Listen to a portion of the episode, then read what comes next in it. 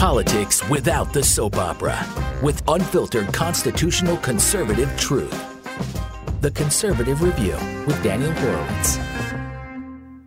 And welcome back, fellow patriots and forgotten American taxpayers, to the one and only Conservative Review podcast. This is your host, Daniel Horowitz, in the House on Tuesday, February 4th. Busy, busy day. Fallout from Iowa caucus's State of the Union address. Where do we go from here? Impeachment finally winding up. Opportunities abound. You guys are forgotten no longer because you are listening to the only source of independent conservative talk that actually looks out independently for the forgotten American taxpayer, for our nation's sovereignty, security, civil society, to look beyond the soap opera. Now, I could get on this show, come before you today, like every other host, and repeat the same talking points because most of my colleagues in this business wake up every day without an agenda, only with talking points oh, look at the Democrats. Oh, they messed up in Iowa. How how embarrassing. They can't even run a, a caucus. Ha ha ha. And not that it's not true, but the bigger question is what do we do with that? Where do we go from there? How does Trump capitalize on their blunder? And how do conservatives utilize Trump's presidency to actually accomplish his campaign promises in the second term where we failed in the first term? That should be the question we are all asking. Not the soap opera as an end to itself, but if you're going to harness it, use it as a means to talk about something substantive. If nothing else, I'm actually happy tonight's the State of the Union. I used to hate State of the Unions because I think it's just the dumbest thing, the standing and clapping, and whoever's president, it's just antiquated should be, should go back to Thomas Jefferson's days where they just faxed it in, sent it in in writing.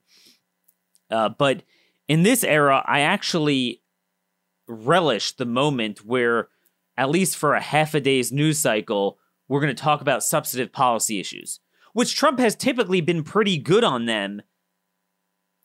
And even the media over the years has said his State of the Union addresses are very good. The key for him is how to make those policy suggestions he, he makes and the principles behind them he offers a reality in his second term. That is my goal.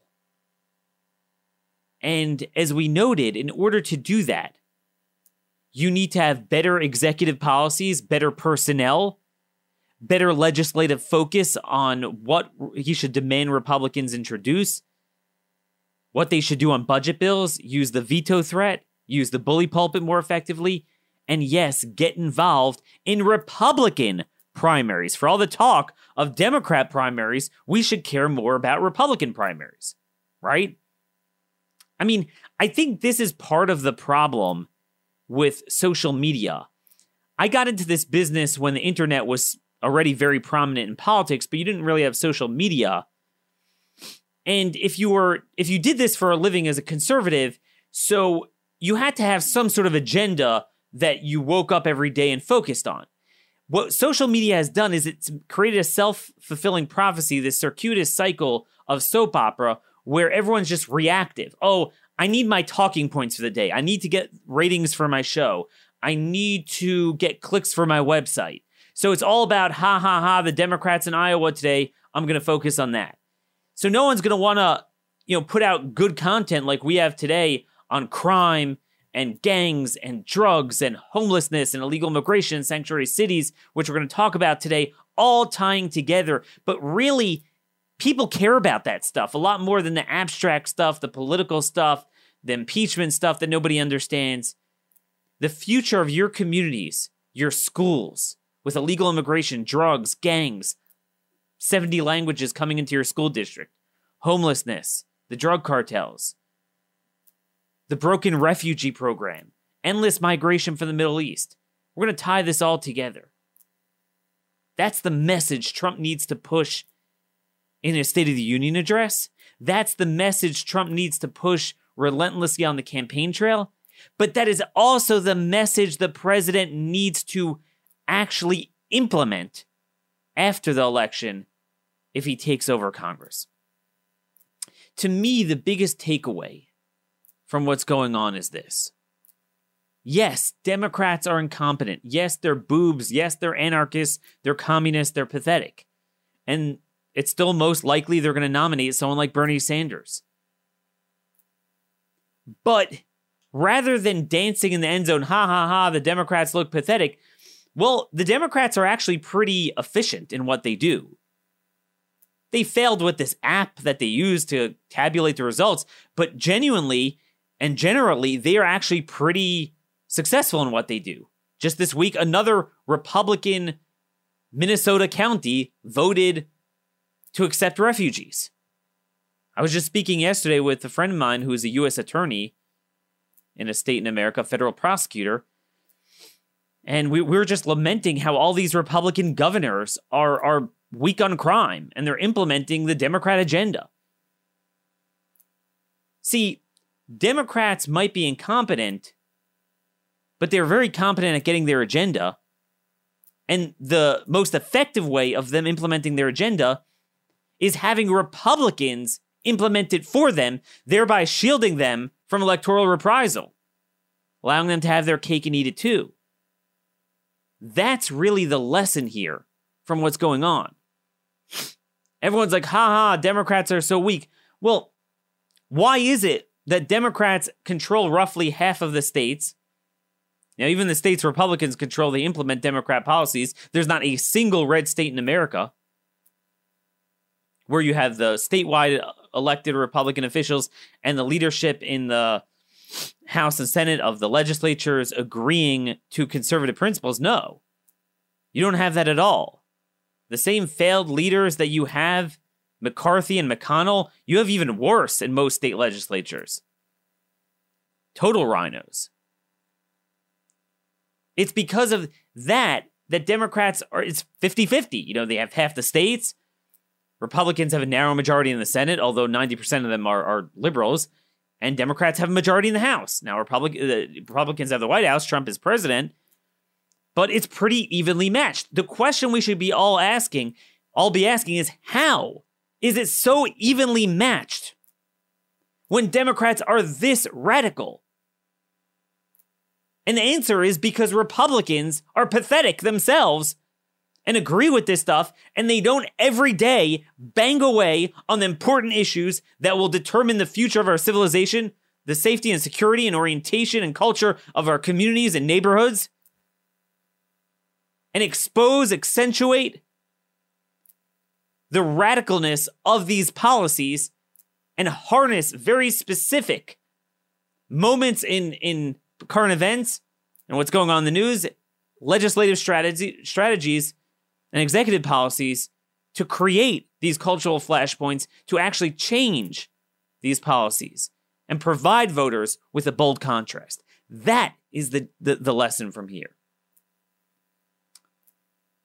Know, I've said before that even if Trump wins re-election, it was increasingly unlikely that Republicans would win back the House because, you know, they just have kind of bad recruitment. There's a lot of Republican seats that are open now, as opposed to Democrat seats. But if they are going to nominate Bernie Sanders, I think there really is a chance there could be a blowout and they could win. But the question we should all be asking is so what? Then what?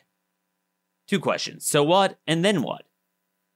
How are we going to break this vicious cycle of electing Republicans the same leadership, the same people.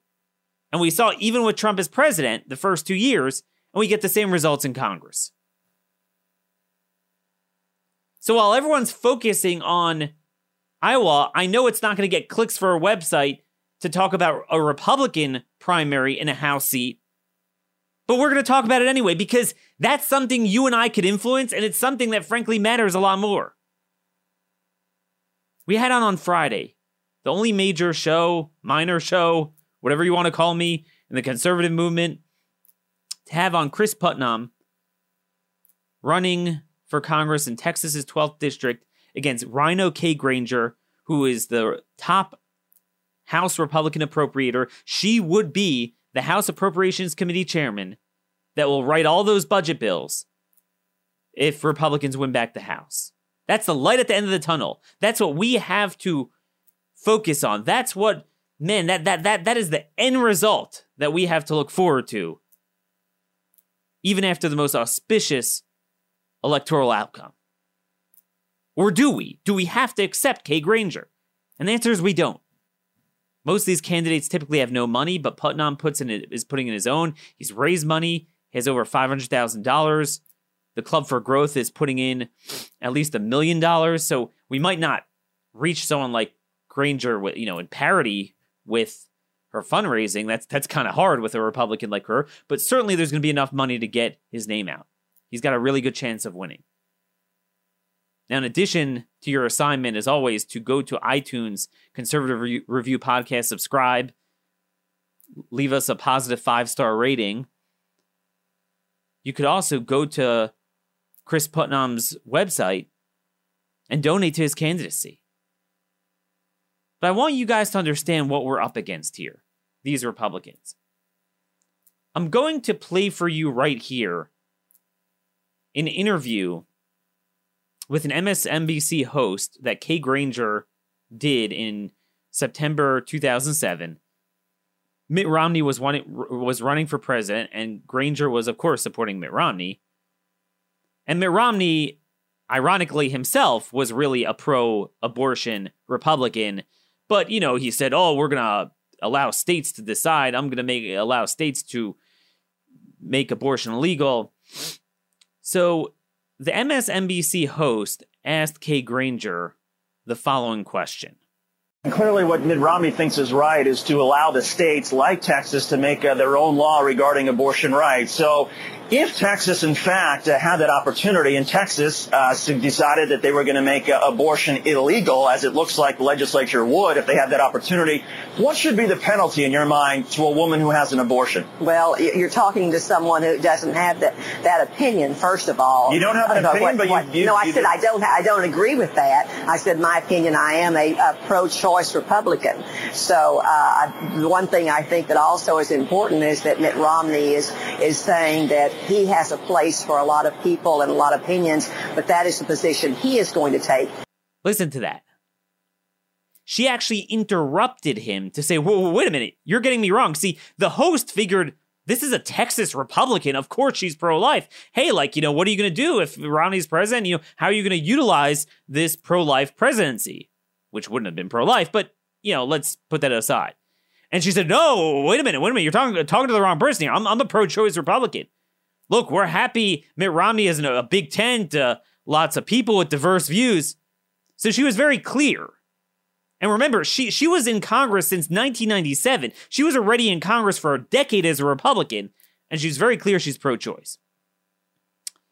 So Chris Putnam has been running against that and confronting her with it. So last night, Monday night, in Fort Worth, there was this forum, candidates forum with the two of them, Putnam and Granger, and the moderator asked her about this. Let's let's take a listen um, right here. Uh, Congresswoman Granger, there's been a couple of questions that were turned in about your position. Uh, you, you said in your comments that you're pro-life.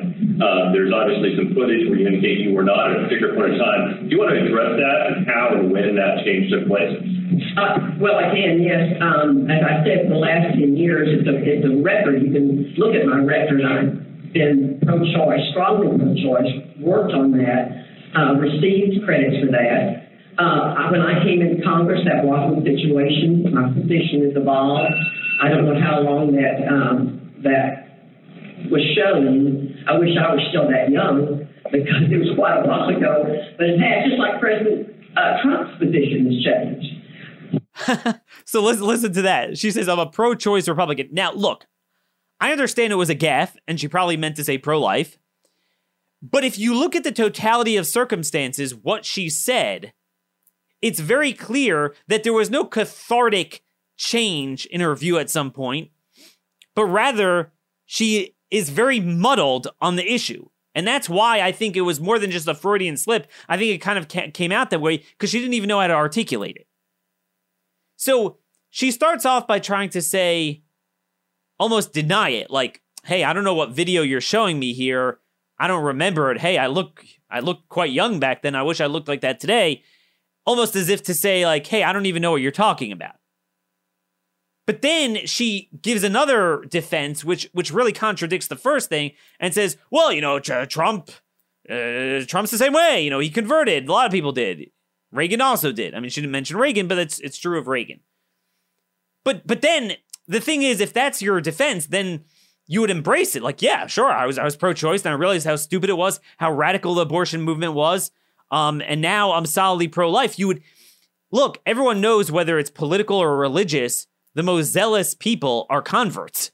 If you're a convert to the cause, you would be shouting from the rooftops. I mean, we would know that she was a convert. Yet nobody ever saw any press release, in 2009, 2011, 2015, whenever this mysterious cathartic conversion happened, and nobody has seen a difference. And look, the proof is in the pudding. You would think Kay Granger would say, look, as the Appropriations Committee chairman, if Republicans take over the House, I will defund Planned Parenthood.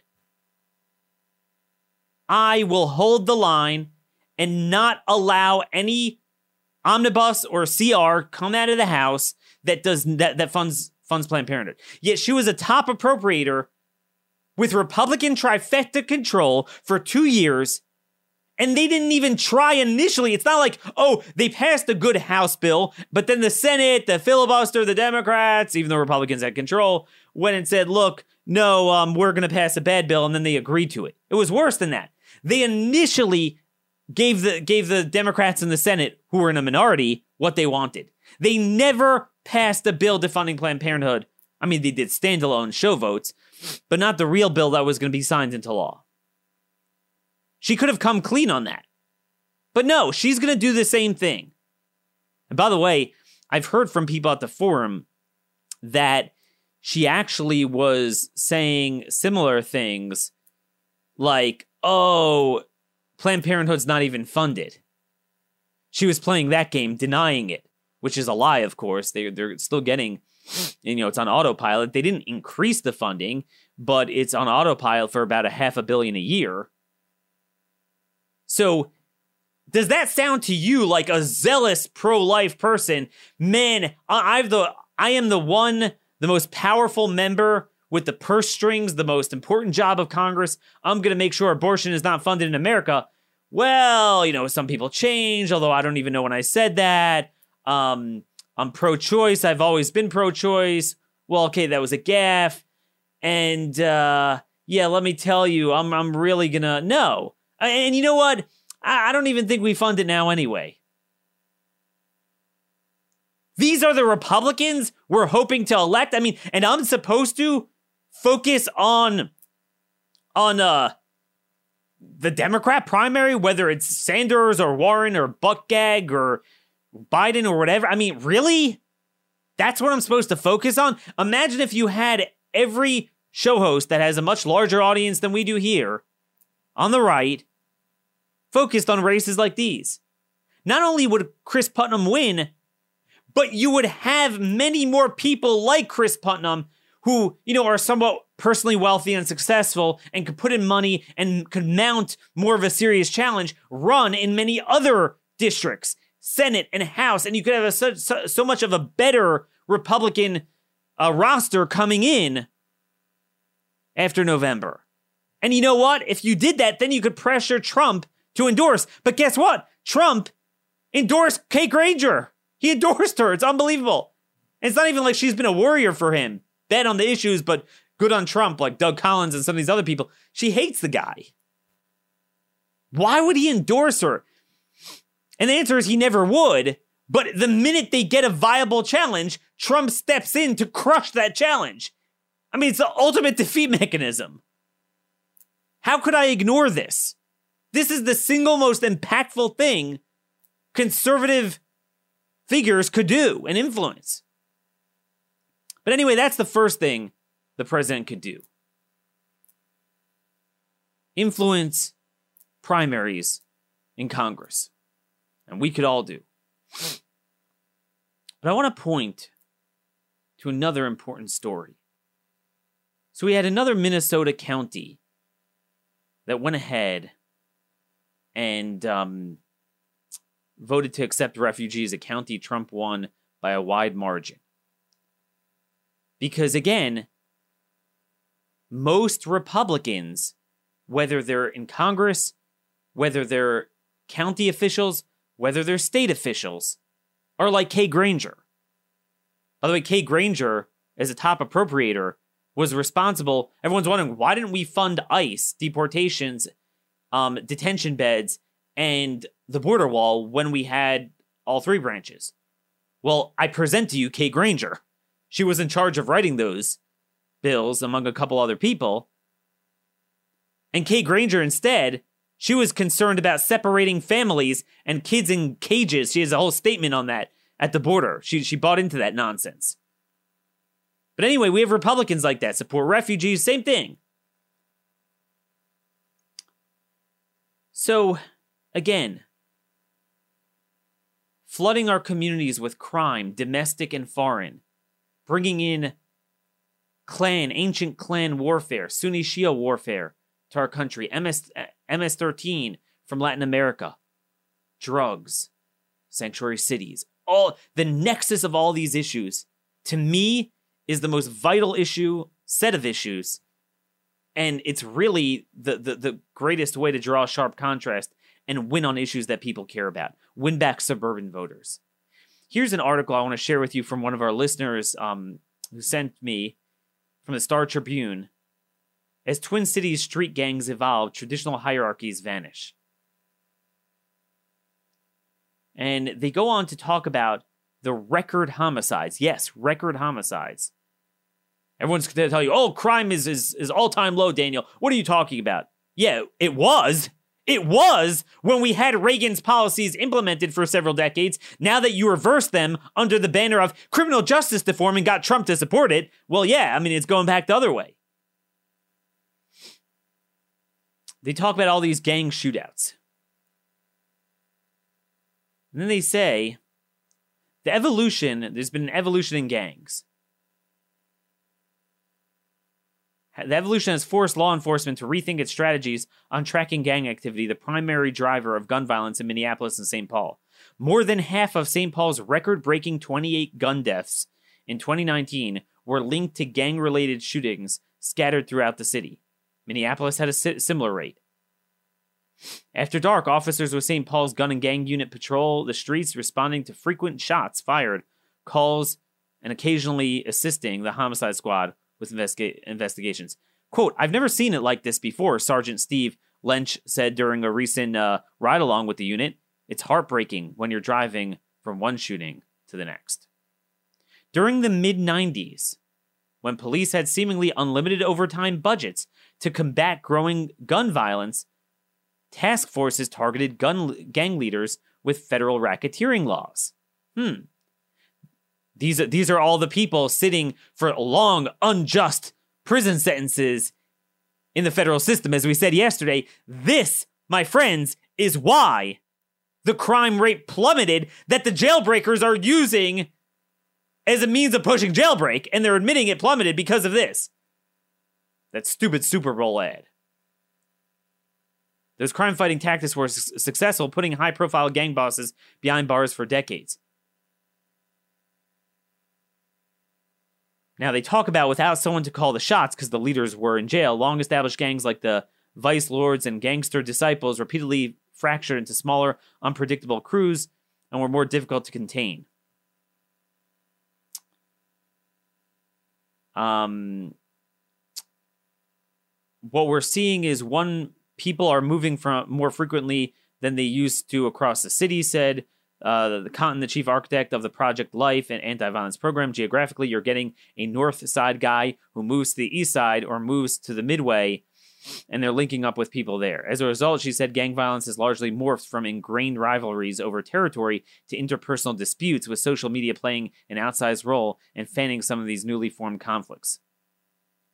So teens seek out groups that can help protect them in the short term, regardless of geography.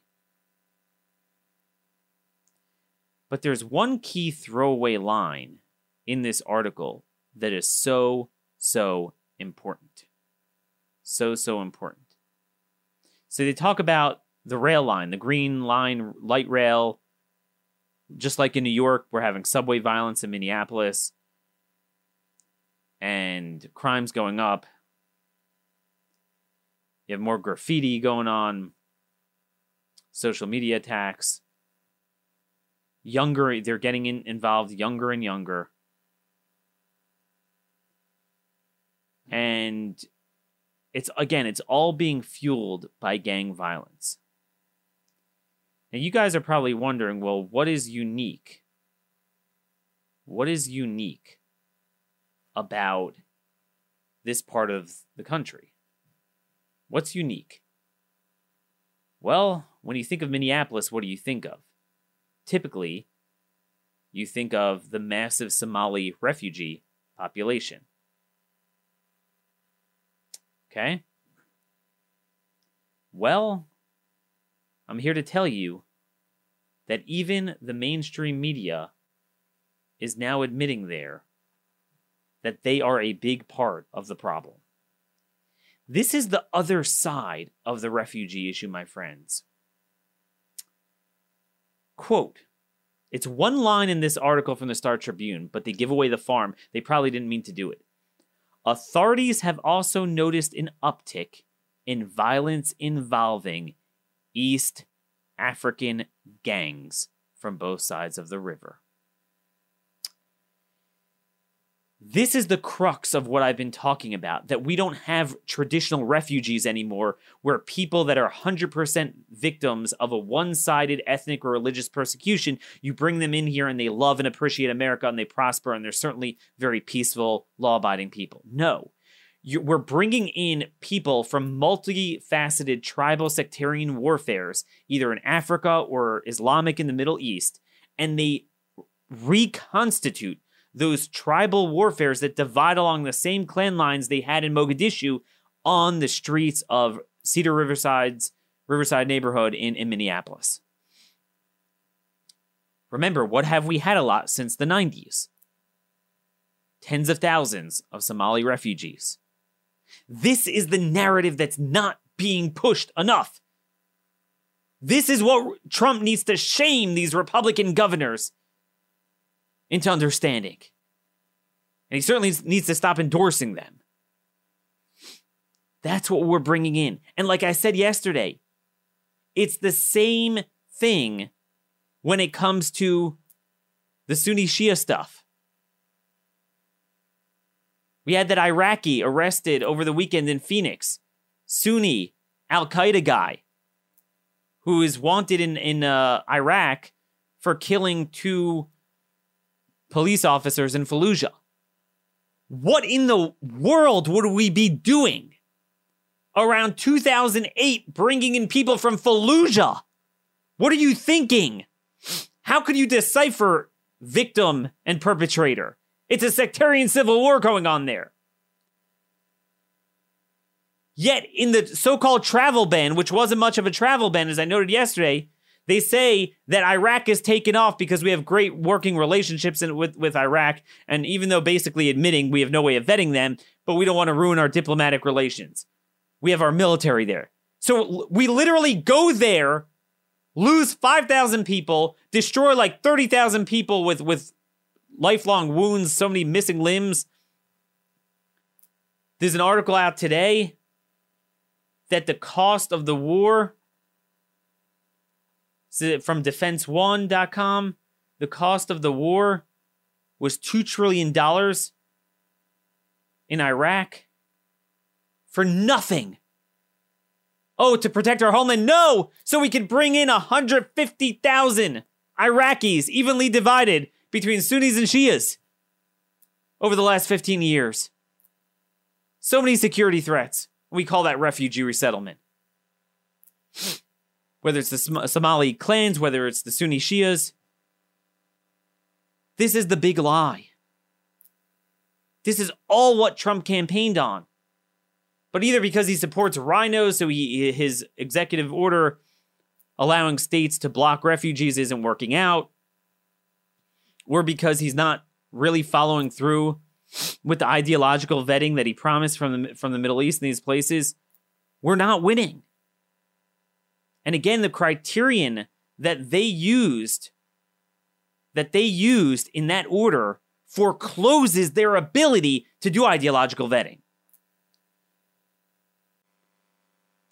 Folks, I, I just don't want to go backwards here. As I said yesterday, I could always accept if we're going forwards, maybe at a slower pace than I'd want to go. But what I'm scared about is what he's done with these orders. And again, no one else is going to tell you this. Is that they made a very narrow criterion for shutting off visas. Has to be that they don't share certain data with us. And then even the and then there's even six or so countries that don't, but they you know, like Afghanistan and Iraq, they say, "Oh, well, what are we what are we going to do about that basically?" But what that does is it forecloses basically, well, what does that say for a country like Saudi Arabia, Egypt, Uzbekistan? You know, they, they banned Kyrgyzstan and they said, well, there's you know, there's some issues with with uh, with Kyrgyzstan. What was the issue? So, you know, obviously there was a certain amount of data problems they had with them. They mentioned that. But then they also mentioned there that Kyrgyzstan has a terrorist threat. You know, there's also concern that they're going to bring in terrorists because there's some sort of presence of terrorism in Kyrgyzstan. Now, a lot of you are probably laughing because, well, yeah, Kyrgyzstan, but that's kind of random. There's a presence of terrorism in, in like 50 of these countries and we bring in a lot more people from there. We bring in only 838 from Kyrgyzstan. We bring in like 28 from Tanzania. We're uh, at tw- well 28 on diversity visas. Those were the only visas that were cut off. We actually bring in more from there that aren't cut off. Again, you know, 13,000 from Afghanistan, 14,000 from Iraq every year, you know 16,000 from Bangladesh, 15,000 at least from Pakistan, 10,000 from Egypt, just to name a few. 30, 40,000 foreign students from Saudi Arabia. Those are the big ones. We didn't even get to China, which by the way doesn't share data with us, which, which I don't I don't understand how they're not on the list. But we bring in 360,000 foreign students and 80,000 immigrant visas we give out to Chinese nationals a year.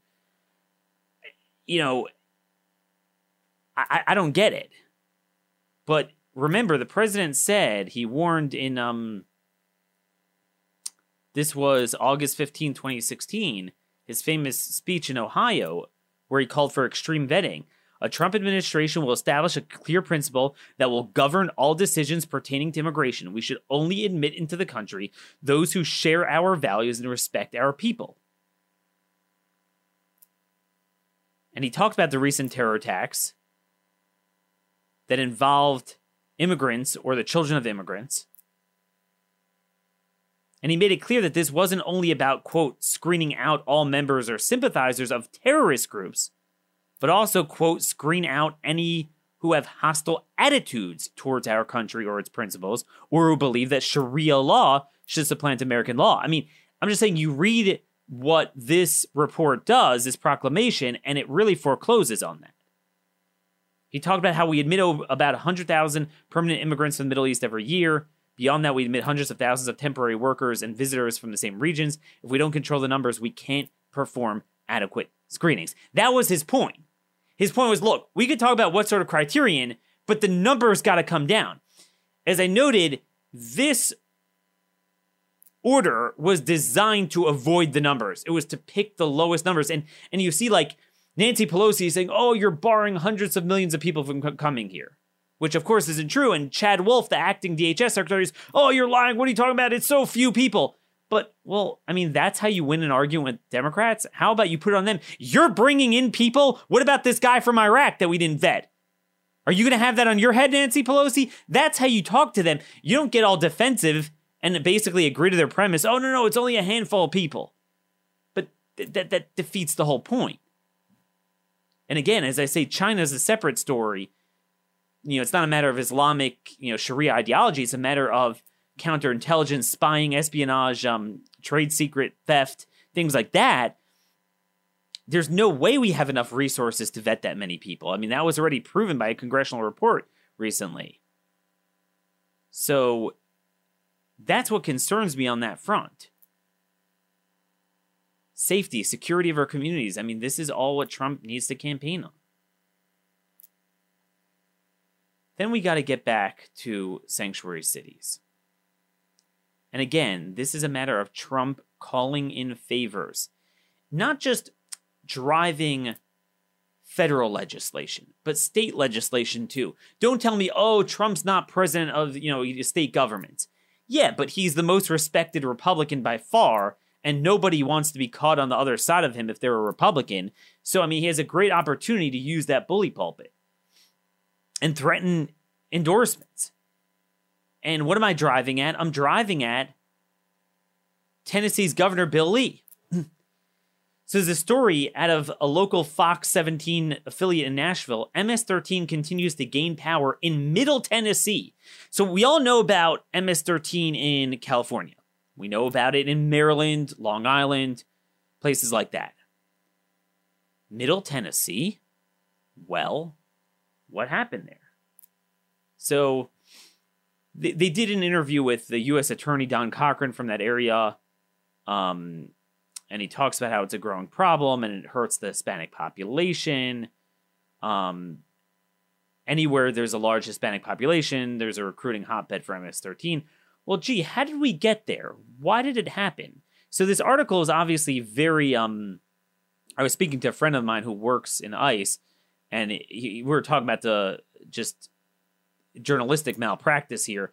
They they act as if this was some sort of a natural disaster. It came out of nowhere in Nashville. Well, no, it didn't. It came because guess where MS-13 has come from the last number of years? The UACs, the unaccompanied teens coming over the border that we erroneously again resettle as refugees. And guess what? Davidson County has taken in a lot of them.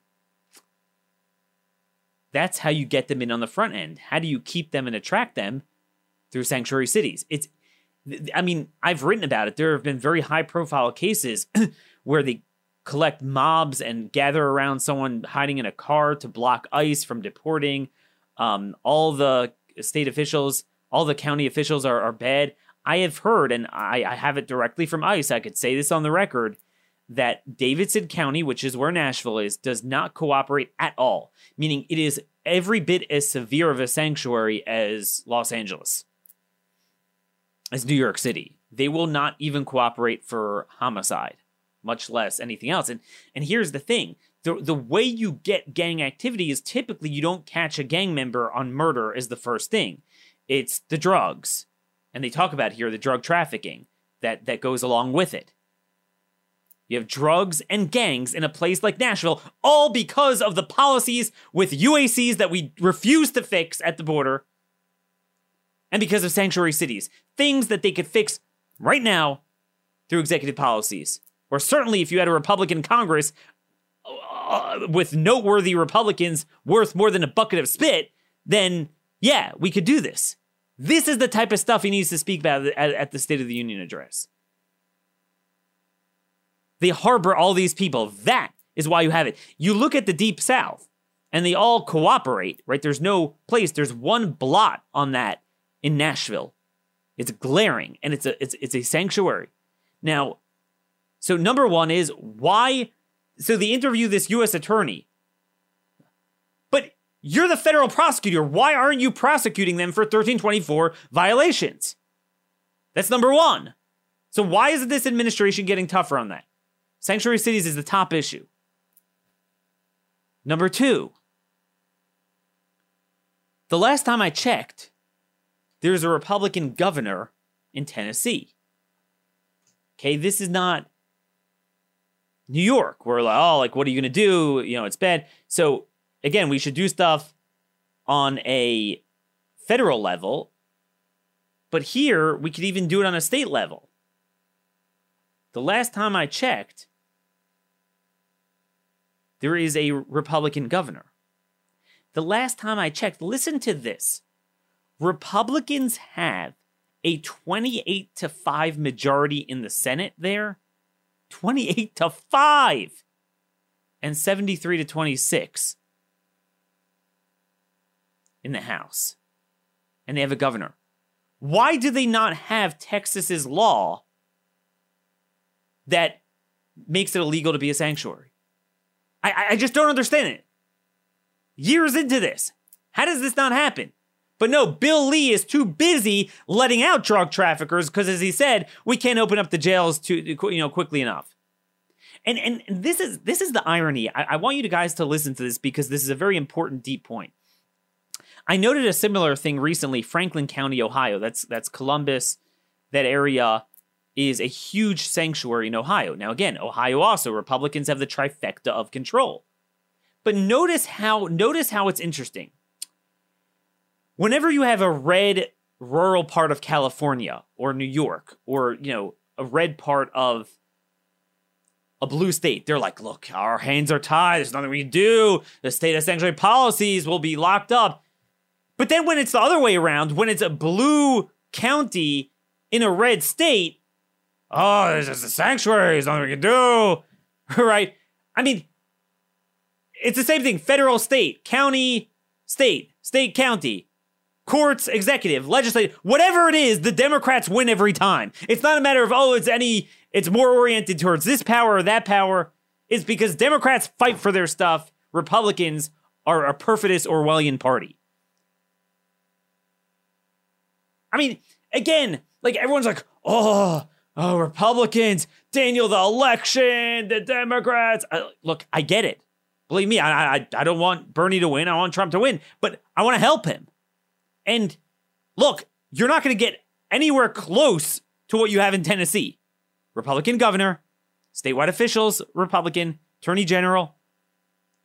Okay? A 28 to 5 majority in the Senate a 73 to 26 majority in the House. And we have nothing but jailbreak, accepting refugees on a state level to bring in more of this garbage, and sanctuary in, in Nashville.